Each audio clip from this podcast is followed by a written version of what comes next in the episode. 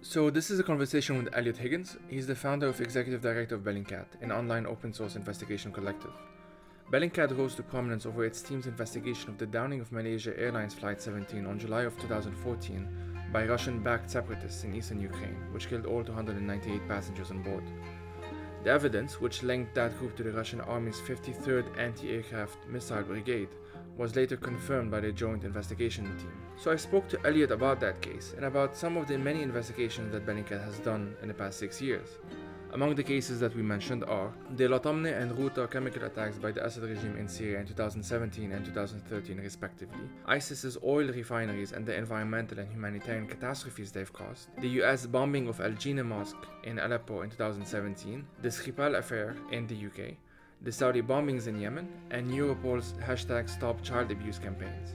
One thing I wanted to focus on is how Bellingcat's investigative techniques can be used in both human rights and journalism worlds as well. So while this episode features a lot of concrete examples, we also spoke about how anyone listening to this podcast can take part in these investigations, following well established and always developing tools and techniques. As usual, you can follow the podcast on Twitter at FireTheseTimes, and if you like what I do, please consider supporting this project with only $1 a month on Patreon or buymeacoffee.com and you can also do so directly on PayPal if you prefer. Patreon is for monthly, PayPal is for one-offs, and buymeacoffee.com has both options. And if you cannot donate, you can still help by reviewing this podcast on Apple Podcasts or wherever you get your podcasts. Thank you for your time.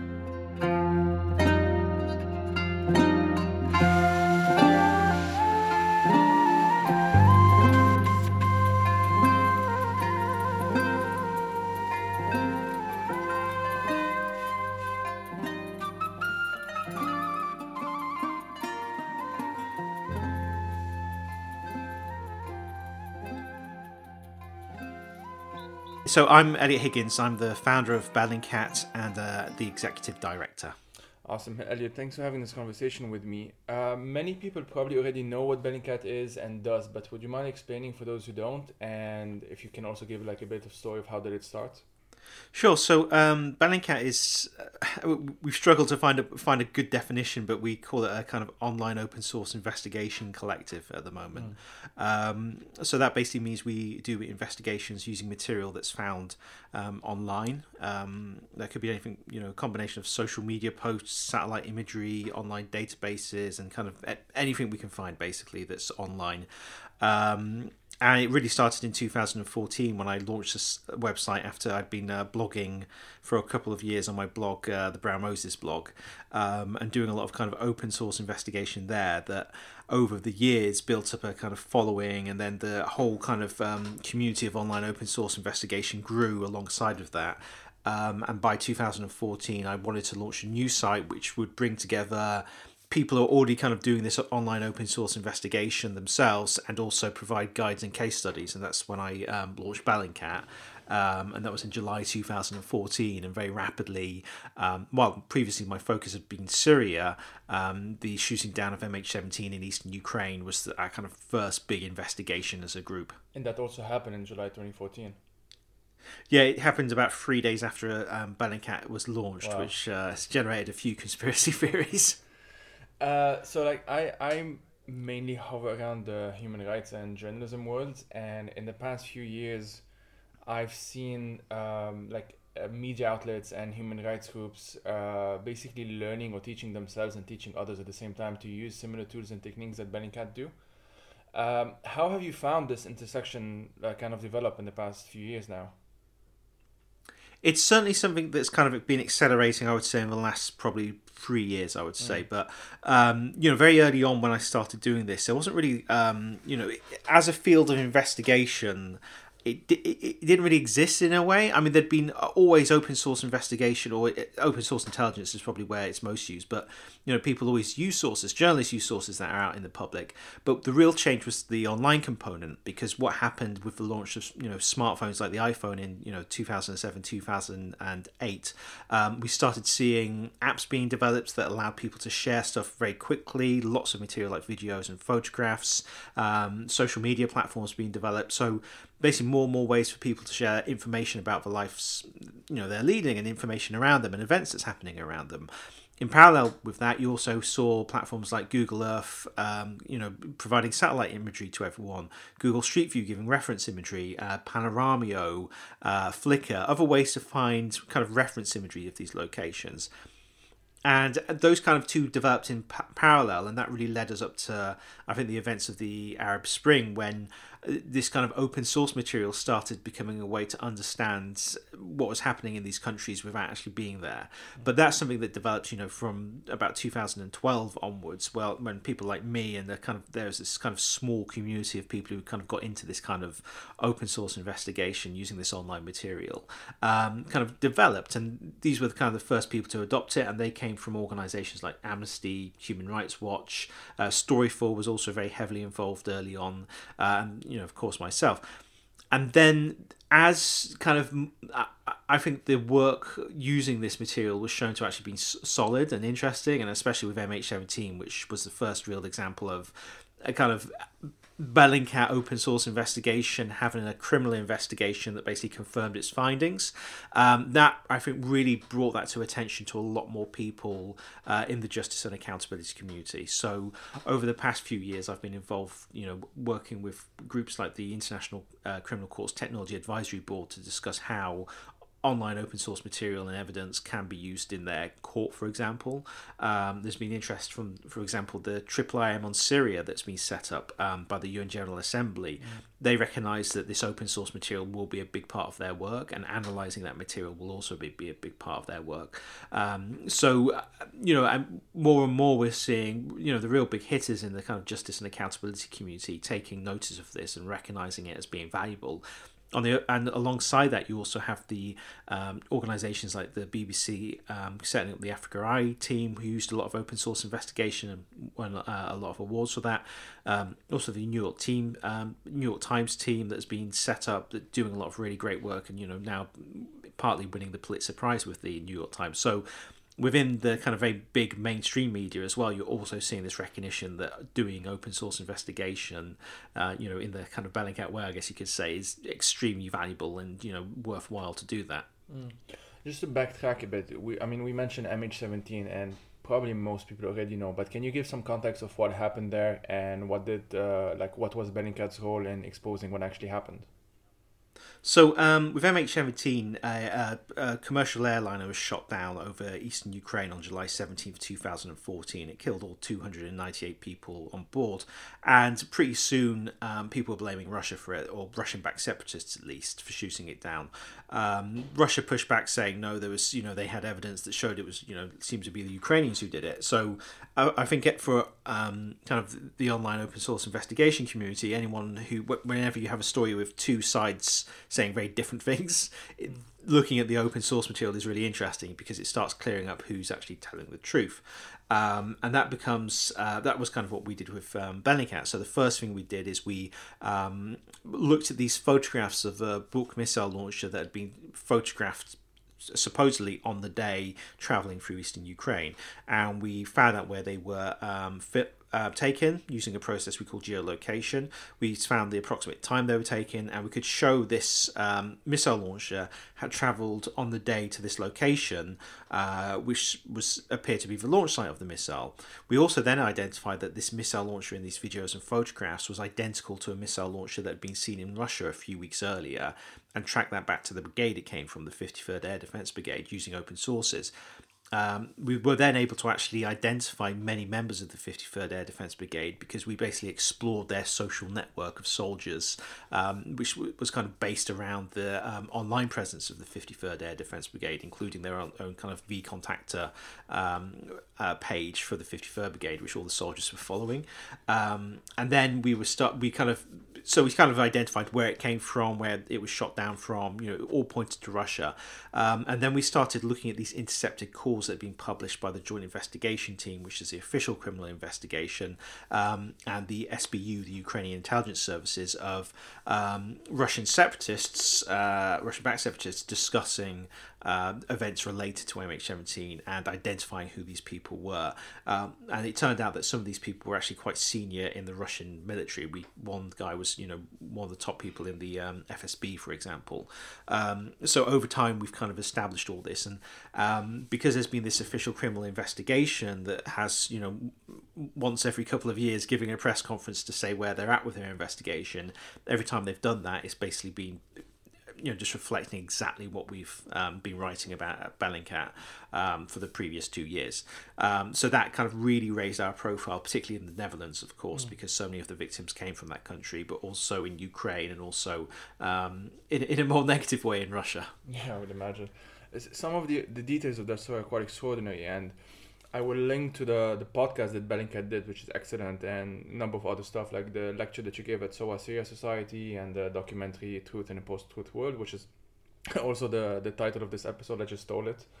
Um, there are some some of the details, as I said, like are quite extraordinary. There, I remember reading, uh, watching actually, and, and I think it was in a documentary. It was mentioned, or in one of the lectures that you gave. I don't remember, but like some of the information that led you to, to these soldiers or to confirm these soldiers uh, um, uh, like to confirm their identities was basically like the groups of mothers of these soldiers uh, posting on I think Facebook or on their websites and then that kind of like so it was really everyday stuff that ordinary people can can do essentially like th- this is public information. And so this kind of leads me to this question of like can you give us a sense of how uh, anyone really including people listening to this can take part in these kinds of investigative journalism techniques yeah, I mean, there's lots of ways to get involved. I mean, as an individual, you can go off and try and do some of the kind of more in-depth investigations. Although um, we generally encourage people to start with something quite simple. You know, mm. find a video that you're interested in, find out as much as you can about the video, geolocate it, try and figure out what time it was taken test your skills, try and develop them. Um, you know, basically do what I did and you know start a blog and write about these things. And it doesn't have to be really advanced or complicated investigations. It can be just geolocating a video. But what you're trying to do is, like I was doing when I was first kind of doing stuff, is put out really solid material that you know you, you're clear about what you know and what you don't know. Because sometimes you see people doing this work and they kind of just take these leaps of logic, and you want to avoid leaps of logic at all costs. Mm but also um, you know there's there's different kind of depths of involvement. One of our most successful campaigns is when we've supported the Europol Tracing Objects Stop Child Abuse campaign, mm. um, where Europol was taking objects from child abuse imagery um, and asking people to identify them. They cut them out the image and say, "Do you know what these objects are?" we saw they were doing this and we thought well they've got quite a small social media following and we've got quite a large following and our following are probably going to be people who will be into this kind of thing. So we started amplifying it and you know writing articles about it on the website. Um, and because it was such a simple task, that's what made it so good for kind of crowdsourcing the answer of it, sharing it with our community, um, and that's been very successful. I think there's been at least uh, you know several children rescued and a couple of the suspects arrested, and that's just through people looking at photographs. I think when it falls apart is when you have a situation like you had with the uh, Boston Marathon bombing and the mm-hmm. Reddit community investigating that. Yeah. Because there was a large group of people trying to do a very complex investigation, and it developed this kind of groupthink that kind of made people go in the wrong direction. And I think really when you're doing those really intensive investigations, you need a much more smaller, tightly knit group of people with kind of more experience. But you know, it's kind of like a scale. If you go, you know, with a big audience, then you can do the kind of more simpler stuff that can still have a really positive impact. And what we're trying to do at Bellingcat is we're going to relaunch our website, um, hopefully in July, although coronavirus is causing some issues with that. Um, and then eventually um, add to that a volunteer section to the website where we'll be able to kind of direct people into various investigations that they can kind of help out with doing things like geolocation. So it'll give people a chance to contribute, but also kind of learn skills in a kind of controlled environment. So the two examples you gave are, are quite interesting. So the one about Europol, if I understand correctly, is basically these were objects that belong to the children or were associated to the children that were kidnapped and being trafficked. Well, what it was, they, they had abuse photographs, and these were generally images that were kind of, you know, they could do nothing with them. Uh, they they'd done what they could to figure out what they can, and mm. it was this was like the last chance. so there are various objects in the background, and sometimes even you know the background itself was something they'd be looking at, It'd be like some outdoor scene. Um, and they would ask uh, members of the public if they could identify where they were. So many of these were simply like, this is a bottle of shampoo, you, and it's like a blurry bottle of shampoo. And people could identify it because even though it's a blurry bottle of shampoo, there's really only so many designs it could possibly be. Mm. It could be a supermarket bag from Sweden, or um, we, we did we have someone um, uh, who is really good at uh, doing these investigations, Carlos. And we've actually just been nominated for, uh, we're, we're, in the final for European Press Prize for this this year. Mm. But he's been doing really, really in depth investigations into some of these photographs. And one set of photographs he managed to link to a photo studio, I think in Ukraine or Russia, that was previously linked to a lot of child abuse. Um, but he, he's found stuff that is really like just you would never imagine was possible. I mean, another uh, person who was involved with it, there was a photograph taken from a rooftop, a top somewhere in Asia. It literally could be anywhere in Asia, and he found the precise rooftop it was taken on.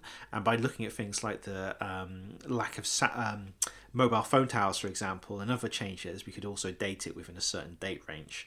Um, so it, it's it's a real it's a really I think good example of how uh, the law enforcement community can actually work with organisations like Bellingcat to have a positive impact on um, you know something they're investigating in such a serious case as child abuse. And in the case of the Boston Marathon bombing, this was the case, as you mentioned, that people online were kind of using the wrong tools or kind of reinforcing each other's uh, perceptions and they, they ended up actually like mis- misidentifying people which led to quite a lot of uh, trouble yeah, I, I, believe one of the persons um, they identified had been missing and was found dead later, oh. and that obviously was a huge, you know, that that was a really good example of exactly why um, kind of complex investigations done by a large group are a really bad idea because it does create you get all these biases within the group that they don't recognize and then that causes a lot of trouble. When i mean when we're investigating um, you know we run a lot of stuff throughout this kind of slack ch- channel where there's like 30 of us and um, usually if it's a really in-depth investigation only two or three people will be working on like the really core of the story but then you'll have various people you know helping with stuff like geolocation or you know st- stuff that you know is a bit broader within that investigation. Um, but if you, yeah, it, it's just very. I, I, can't think of any good example where lots of people have been involved with a complex investigation and it's actually gone right. Mm. You mentioned before, so I'll just say here that um, I I will try and do a number of episodes where I kind of have bring in the the Russian world in a sense and the Syrian world because those are two two areas of concern of mine, especially Syria, obviously, and you, like you, you mentioned that you've been getting quite a lot of these negative attention as well. Like your work has your work and that of Bellingcat obviously has attracted uh, the attention of trolls, conspiracy theorists, but like more importantly for for uh, my interest, if you're not the interest probably of the listeners, like even government officials the Russian government has become particularly obsessed with Bellingcat, but I also saw like the Syrian government uh, personally name you and like mentioned you, like how you live or your lifestyle or like the fact that you were raising a child on your own at the time or I don't know what what they said, but mm. it was hmm. something like very very personal basically. But um, and yeah, bas- I think it was like in some UN session or something. So like sorry, if if it's okay for you to kind of tell listeners who don't know the extent to which the Russian government, especially and others, I guess, uh, have obsessed over Bellingcat, first of all? Yeah, so um, it probably really started in early 2015 when we start really making our kind of big uh, making waves with the MH17 investigation, um, and it started off really more with the kind of Russian uh, media, you know, things like Sputnik and Russia Today mm. being critical of Bellingcat and say, who is this Eliot Higgins and how dare he criticize Russia, that kind of stuff, and trying to make connections between me and you know, um, you know, the CIA and stuff like that. Even um, the usual stuff. Yeah, so th- there was that, and then um, over time, kind of Russian government officials started speaking about us. So, you know, the Russian Foreign Ministry spokesperson, she started uh, mentioning Bellingcat and saying we were using fakes. Um, in that incident, um, we actually emailed the Russian Foreign Ministry and asked them if they could provide evidence of Bellingcat using fakes. Because I kind of assumed at that time is they must have an actual reason for thinking that. They can't just be saying that. Uh, I was very naive at the time. Um, and they they basically sent me uh, a, this eight page document in Russian that was um, four reasons why the images we were using were fake or you know, stuff like that. But um, we realized as we were reading through it, they basically just plagiarized it off a Russian live journal. Um, so we basically went back to him and said, please don't plagiarize stuff in the future. We also said all this stuff is actually wrong anyway. Um, and then they emailed me saying, please don't contact us again in the future. Um, but that was really telling for me because it showed that they're basic, and, and this is a pattern I've actually seen in the past with Russia, where they basically just take stuff off the internet. So what you found with the August 21st um, sarin attack in 2013 is the Russian narrative was basically led by conspiracy theories on the internet they had found. And some of them were quite ridiculous, like saying the videos on YouTube were uploaded the day before, which is just a YouTube kind of date display bug. Mm. Um, so you just have these, you, you have this kind of bizarre, bizarre feedback from the Russians, and it, a lot of it is pulling off internet conspiracy theories they've plagiarized, which is was bizarre to me. But then what started happening is um, we discovered um, and this was in 2018, I think, that in 2015 and 16, myself and a few of my colleagues had received a lot of emails telling us we need to change our Google password. And we just ignored them. We thought, oh, this is just some, you know, lame phishing attempt to steal our account, probably from some scammer and it turned out it was part of the same campaign that targeted thousands of, of um, people and resulted in the Podesta emails being leaked during the 2016 election, and that was run by Russian intelligence. Um, we also, um, late last year, uh, on uh, Proton Mail, had a very sophisticated phishing attempt against our accounts and a small number of accounts. Uh, like I think we identified 20 or 30 linked to um, uh, basically people who are analysts of Russia or doing investigations into Russia, and that was also, from what we can tell, um, you know, speaking to security experts, that also came from Russia. Mm. Um, so there's been that. We've had more and more attacks on us from the Russian media, of course. Um, there's kind of you know online activity as well. There's loads of people who really hate Bellingcat because they think we're some part of some vast conspiracy. Um, and really, what's happened there is kind of the Syria truther community and the MH17 truther community kind of merged once Syria was being bombed by Russia. So um, that that was um, kind of brought those people together. But there's there's just um, you know for us there's you know constant kind of criticism. I mean we had the Russian ambassador to the UK claim after we did our Skripal investigations that we were part of the um, uh, UK uh, British deep establishment uh, working against Russia, and we were working for the security services. Um, so, and he, when he was asked what his evidence was, he said, "Oh, we just have a feeling. We don't have anything we can show you." Um, so this is just it, it, it's kind of we get attacked a lot by them, but they end up just making themselves look ridiculous most of the time, and it just gives me you know good stories to tell on podcasts. but has it ever like uh, extended to to like genuine security concerns? Like you, you I mean, Skripal I guess is is a you know a different story, but it is related. I mean, this happened on UK soil and uh, I, I think if I'm not mistaken, like uh, Russia Today or Sputnik or both, I don't know how they function sometimes, but they, they, they send someone to kind of follow you around for a week and they he came to your door and that kind of stuff. So um, so yeah, basically what happened there is um, there was one day a few years ago where I, I got a message in the morning from this guy called uh, Nimrod Kamer uh, or Kamir, and he um, said he was coming down to Leicester to film something for Diwali, and he didn't mention who he was working for. And he said, um, "Would it be possible whilst I was in Leicester if I could film you?" Now Leicester is Diwali is a really big festival in uh, mm, Leicester, Um, but I knew it wasn't for another three weeks, so I thought that's really odd. And then I realised that a week or two earlier, he had done a piece on the Syrian Observatory for Human Rights for Russia Today, where he basically went around the town trying to find the head of the Syrian Observatory of Human Rights, who, for legitimate reasons, you know, he has security concerns, doesn't want to be filmed by Russia Today. Mm. So I thought, right, this guy's straight away just lying to me about why he's coming, you know, why he wants to interview me. It's going to be for Russia Today. So I said, well, you know, if you want to talk to me, I'm going to be in London next week, so you can, you know, talk to me on Monday. Um, and then um, I got a phone from my accountant's office, and understand that I see my accountant twice a year, so I can file my tax for my company. Um, saying from the secretary saying he had just this guy just turned up asking if he could speak to me, like I was going to be there, or if he or the secretary knew who I was, which he had no reason to. Then I got a call from my office saying um, someone was in the office building asking to speak to me. And then I got a call from um, my mother saying someone had come and knocked on the door uh, for Russia today, and she was quite upset about that. And he basically just gone from place to place looking for me, even though he knew I wasn't you know going to be any of these places mm. and of course he found some people on the street to interview uh, street to interview saying oh isn't it weird this person doesn't want to be found and they would go oh yeah yes mate it's very odd um, and then they cut it into a piece saying why is eliot higgins hiding from uh, russia today Um, and I also had another guy. There's this uh, crazy blogger called Graham Phillips who got a bit obsessed with me, who also turned up my office and managed to talk his way in and annoy the staff there. Um, the thing is, I basically use my office as a postal address. I usually just work from home, so it wasn't like he'd find me there anyway. Mm. Um, but yeah, I mean, there's that. I mean, the, I've also after the Skripal stuff, I had a visit from the um, police um, to have a long discussion about my security and just make me aware that I am being, you know, my, my address is kind of ta- you know flagged that if there's ever a call to my address, there's a bit of an explanation to who I am and my background. Because I think if someone turns up and I explain it to them and they're a police officer, they'll probably think I've gone mad. Mm. Um, like, oh, the Russians are after me. You've got to protect me. They'll think I've gone insane. Um, so uh, th- there's that, and um, you know when we try it's like as the staff as well we're trying to spend more time looking at security concerns as well because as we become more high profile obviously um, do more investigations especially into these russian spies um, there is a risk.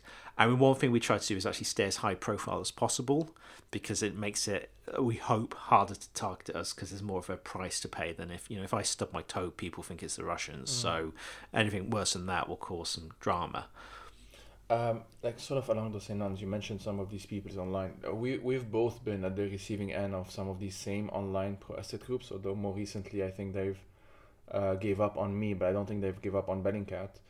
Um, like, but m- much more recently, like I think in the past few months or so, they they have sort of been s- starting to turn against one another, and it was very weird phenomenon for me to witness. Uh, for many of those like many of those accounts i've either blocked them or they've blocked me but i would see like other people on my timeline sort of comment on it and post screenshots and that kind of thing so whether i want to or not i was i was aware of it and it was as if they were trying to sort of like outdo one another in in trying to prove which one was more ideologically committed or like who like it was kind of like a purity contest contest uh, in some ways uh, the kind of demonstrating their loyalty to mm. the Assad regime or to the Russian government or to whatever it is.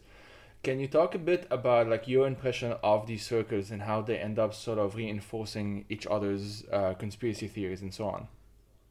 Yeah, I, I think there's a, a, a few things that are kind of influencing this. I think one of it is how online communities uh, work. Um, what I, you can observe is what happens is if someone has fairly moderate views and they're part of a community and that, that community accepts those views, they stay with that community. Mm. If they believe something that's kind of more extreme, they're often forced out or they find another community to join that believes exactly what they believe. Mm. And um, once they find a kind of community they're kind of comfortable with, say that Assad doesn't use chemical weapons, um, that becomes almost like their not quite their family, but they they draw value as an individual from that community. So they want to demonstrate, you know, that they are uh, you know a, a, key member of that community or they have value in that community because it bring you know increases their own self-worth. So they start um, express doing kind of more and more what we would see as extreme loud noisy behavior. You attack people you write long blog posts you say this you know this things you know you record videos and you, you become a bit of a personality in that community which kind of then and because you've gone to the kind of extremes to get that recognition, the whole uh, values of this community shift towards that, and people who are uncomfortable with those values split and form their own communities.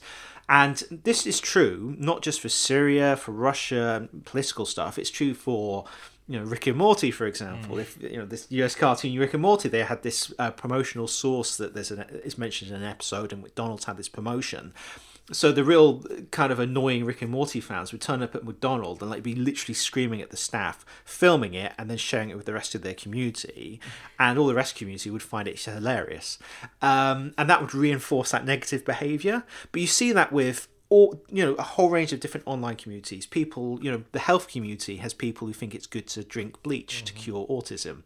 We have people who think the earth is flat um, and even within that community, there's splits about exactly how the Earth is flat. Mm.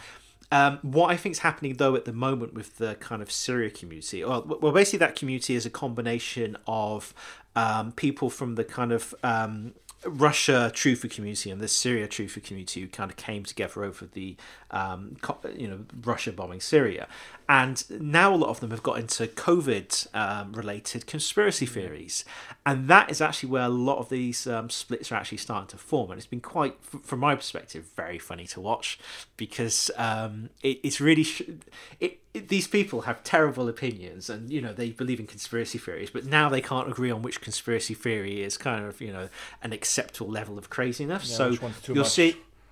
Yeah, so you're seeing. Um, I, I was just seeing someone um, mention today that Eva um, Bartlett, who was a very big anti-white helmets person, and you know was heavily promoted by um, the Russians. You know, they took her to the UN to do a little press conference.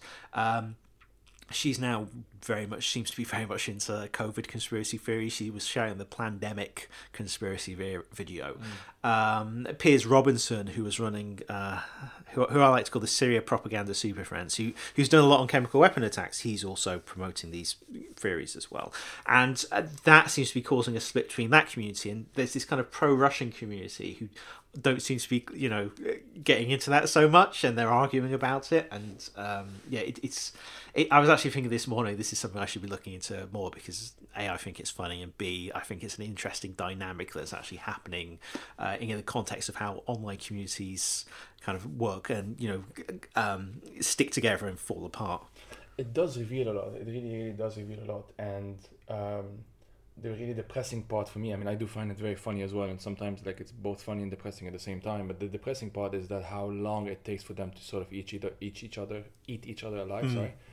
And but like some like what this kind of attention, like the Russian government, these trolls, conspiracy theories, all of those stuff, like they the sort of things that they always imply, or I mean, in a not very subtle way, sometimes they just say it very directly, is that Bellingcat only investigates uh, crimes of governments that are hostile to the West, so like they are anti-Western, which like conveniently ignores obviously the crimes committed by Western governments and their allies that Bellingcat also regularly investigates. I mean, the Mm. the the U.S. bombing of a mosque in Aleppo, I think, was one example, and there was there's a number of ones in Yemen. Can you talk a bit about these cases as well? Yeah, so um, I mean, yeah, we do get loads of people saying, "Well, you're only right about Russia," which is very annoying to our staff members who never write about Russia until on other topics. And um, I mean, it, we do. I mean, we, we did an investigation into the bombing of Al Jineh Mosque um, in Syria, where um, the US had bombed uh, a mosque basically. And, and initially, it was claimed it was uh, Russian or Syrian forces in like the initial minutes, but then it there was like a Hellfire missile remains re- recovered, and we worked with Human Rights Watch and Forensic Architecture to basically take videos and photographs of the debris of the mosque and try and prove that the building that was destroyed, because it was basically half the building was completely obliterated in this airstrike, prove that half of the building was actually connected to the main prayer hall of this building, which was still intact. And by piecing together using 3D models, photographs, you're carefully examining these images, we were able to prove that this was one building and that the US had, despite their denials, bombed the mosque, and they eventually, you know, admitted they did. Um, another project we've been doing, uh, basically, we get a lot of interest from just the justice and accountability community about using our work, and because we were set up by basically just myself on my own and a, vol- a bunch of volunteers eventually, um, now we're a large organisation with 19 employees, we're able to actually say, okay, let's create a process that where we can actually systematically investigate these events and archive this material in a way that can be useful that for courts. That means we can rather than doing what we have to do with MH17 at the moment, which is basically go back and rewrite everything so it can be given to court proceedings, we actually can say, okay, as we do the investigation, we're doing it to a standard where we can just basically hand over the kind of case file to anyone who wants to use it and make those kind of case files public. So we've done a few dozen investigations into airstrikes in Yemen by um, the Saudi coalition forces, and that's been used um, it by in the UK for challenges uh, against arms export agreements to Saudi Arabia because it shows that the Saudis are definitely targeting um, you know civilians and civilian infrastructure, um, and there's a very high likelihood that British bombers would be part of this. And the, you know the UK also supports the Saudis in other ways as well to allow them to do these bombing operations. Um, so and then that was a, took a huge amount of resources and almost nearly killed Bellingcat because it was so hard to get it set up and it was like really complex. But we we did it, and now it's you know a big fundraising priority for us is to raise money to continue to do this because it's not so much about um, Yemen, but about building these tools and processes and methodologies for archiving and investigation so it can then be used in courts in the future. Are there, you mentioned the the um, the child trafficking uh, story, are there other examples of how open source investigation techniques can be used in situations that are not uh, so-called conflict zones? I'm asking this because uh, I have had discussions with a number of people who uh, kind of have this impression that this is only useful in situations where you have like bombings and and uh, very dramatic events like that kind of thing. Whereas like investigation techniques can be used in, in open source investigation te- techniques can be used in other places as well. Yeah, um, it, it came out using a very wide um, you know range of topics. I mean, there is a focus on conflict and um, it's very useful for investigating conflict events, but anything which needs kind of verify, verifying and fact checking, you can use these techniques. I mean, we've been doing a lot on um, kind of environmental damage as a, a, result of the conflict in Syria, using kind of remote sensing, using satellite images. Mm um, and combining that with information from the ground. And these aren't directly related to incidents, but it shows a pattern of behavior. For example, how ISIS basically created a massive um, need for oil refining, but using very, very crude, polluting methods um, that roped in basically the civilian population to produce these very makeshift oil refineries. Um, we discovered as part of that as well that um, the uh, human uh, refugee camp had been built on top of one of these sites with all this crude oil just slightly below the surface, um, and they didn't realize they'd done this because all these they're basically just trenches filled with crude oil that were covered up. They were looking for a site for a refugee camp. They built it there, not realizing what was just under the surface, and then a year or so later, the camp flooded, and it brought all the basically crude oil up to the surface where there were kind of children playing in it and stuff like that.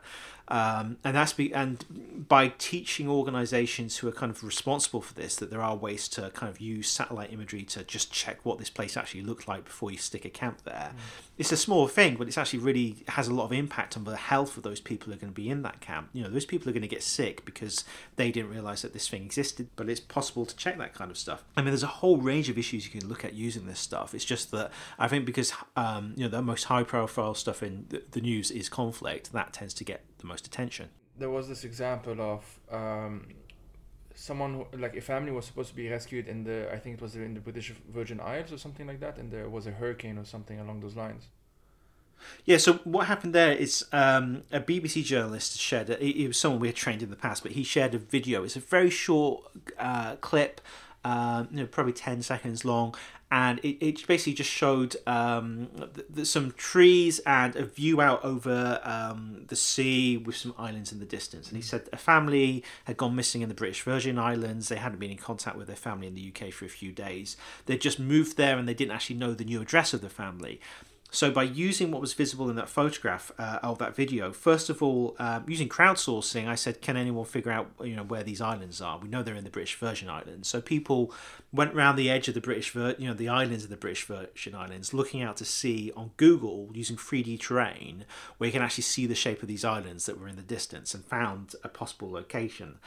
Um, then in this video, you can see basically very briefly just this um, wooden handrail and the top, the edge of this roof.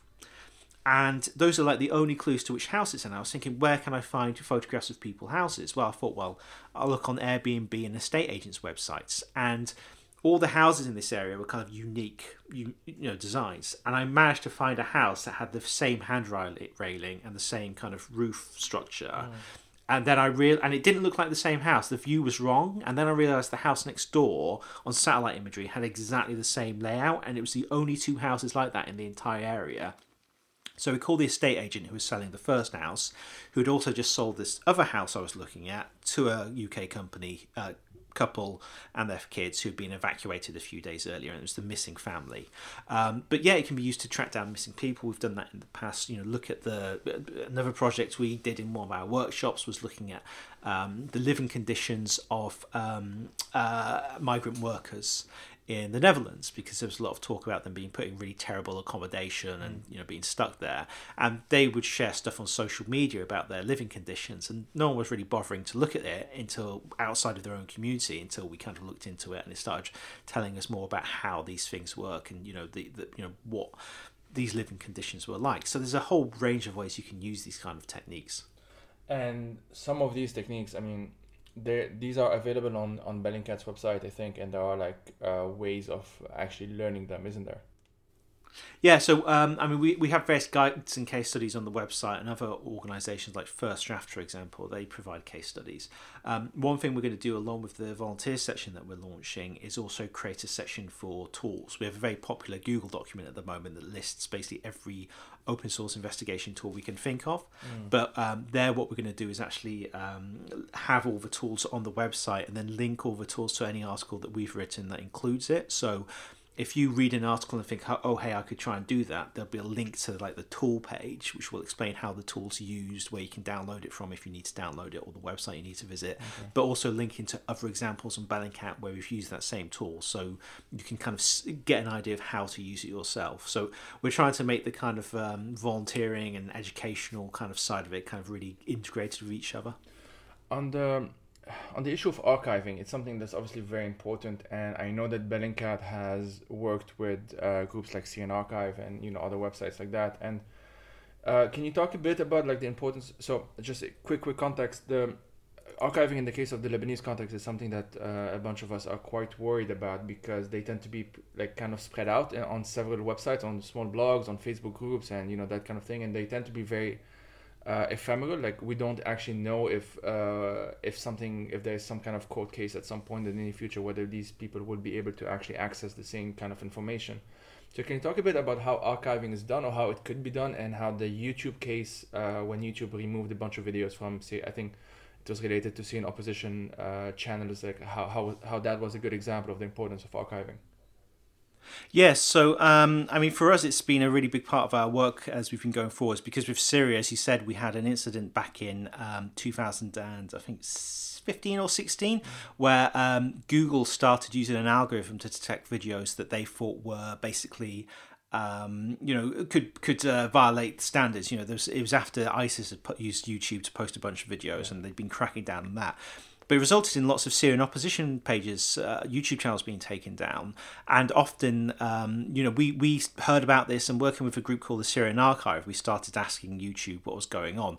Um, and it turned out a lot of these were just false positives because it's very hard to, when you've got like 90,000 videos on a YouTube channel, going back six years, if you get three videos that look like, you know, according to an algorithm, they might be a bit, you know, jihadious, um, and then some you know person who's got five seconds to check if it's true or not looks at it and decides it is, you're going to lose a lot of channels. And literally, we ha- helped get hundreds of thousands of videos restored because of that.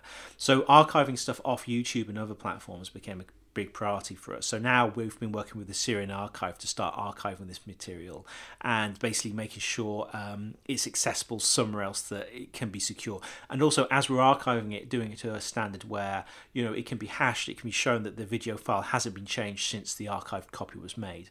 Mm-hmm. Um, one thing we'd really like to do moving forwards is as we've developed, we're developing this process I mentioned earlier with Yemen. Is um, once we kind of package it up and share it with other organisations, is start basically allowing people to have their own own archives of material and then basically an indexing system that allows them to share stuff that's on that archive with a kind of centralized index. So they have full control over what's shared, how much information is shared, but it makes it accessible to groups who might need to use it for other reasons. Uh, reasons like research purposes or you know like the uh, ICC or IIIM on Syria needing it for, for evidence and they no- can use it knowing um, that it's kind of been archived in a very particular way because otherwise you can end up with a situation when you know these bodies ask different organizations for stuff they've got to send out like 40 different requests written in 40 different ways to 40 different organizations and get 40 different responses. And what i think we need is a system and this is what we're working towards where you can basically highlight a part of the country you're interested in saying i want everything that was kind of geotagged you know or everything linked to this location on this certain date range that are held in multiple archives and immediately gives you a kind of result set and you can just say okay i now want these videos and you send a request to everyone with a click of a button and they can respond automatically or they can choose what's sent back and stuff like that so everyone has still full control over the material they've archived and this could be open source material or material they've collected as part of their work but it makes it as accessible as possible to those kind of end users who are you know going to make take it and actually turn it into something else mm. And like on a final note, um, what, what's on the horizon for Bellingcat? Like, what can we expect in the next year to uh, whether on Bellingcat's website itself or like uh, on some of these intersections that we mentioned when it comes to like, uh, justice and accountability or, or journalism and that kind of thing? Well, we've been doing a lot of work to um, professionalised over the last 18 months. I mean, we've since we did our big Skripal reporting in uh, 2018, we've gone from having say about um, you know five or six members of staff to having I think we're on 18 members of staff. We have uh, we're a fully registered charity now in the Netherlands, so we get fun things like audits. We've just spent five months doing an audit, our first big one, which was really fun. Uh, and then um, w- so we have a business team because before it was like literally me doing everything, all the admin work, all the bank recs, all the invoicing, you know everything. Um, so now I actually have a team doing that. So um, we we now have like a really stable kind of basis for growing as an organisation. So um, one thing we're focusing on a lot is raising money for this Yemen project that I've been talking about. Um, we're discussing some ideas about with other organisations about having a kind of research and investigation hub based in uh, a country somewhere, um, which could be quite interesting. Um, we're focusing a lot now actually on producing different kinds of media from what we've been doing. So last year we had the MH17 podcast. Season two of that is coming out um, when we relaunch the website in July. We're also going to be crowdfunding for season three, which is going to be based off uh, Russian um, investi- the Russian spy investigations we've done. Um, so um, we're also working as well to start trying to produce um, TV documentaries or film documentaries. We're actually um, working at the moment at setting up a uh, uh, production company, and we're hoping soon that we'll be able to start um, producing our first actual documentary feature um, that we're hoping will be um, broadcast quite widely on television internationally. So uh, we're trying to kind of really take us ourselves to the next level at the moment. That's awesome. Eliot, really, thank you for your time. There's no problem. Thanks for your time.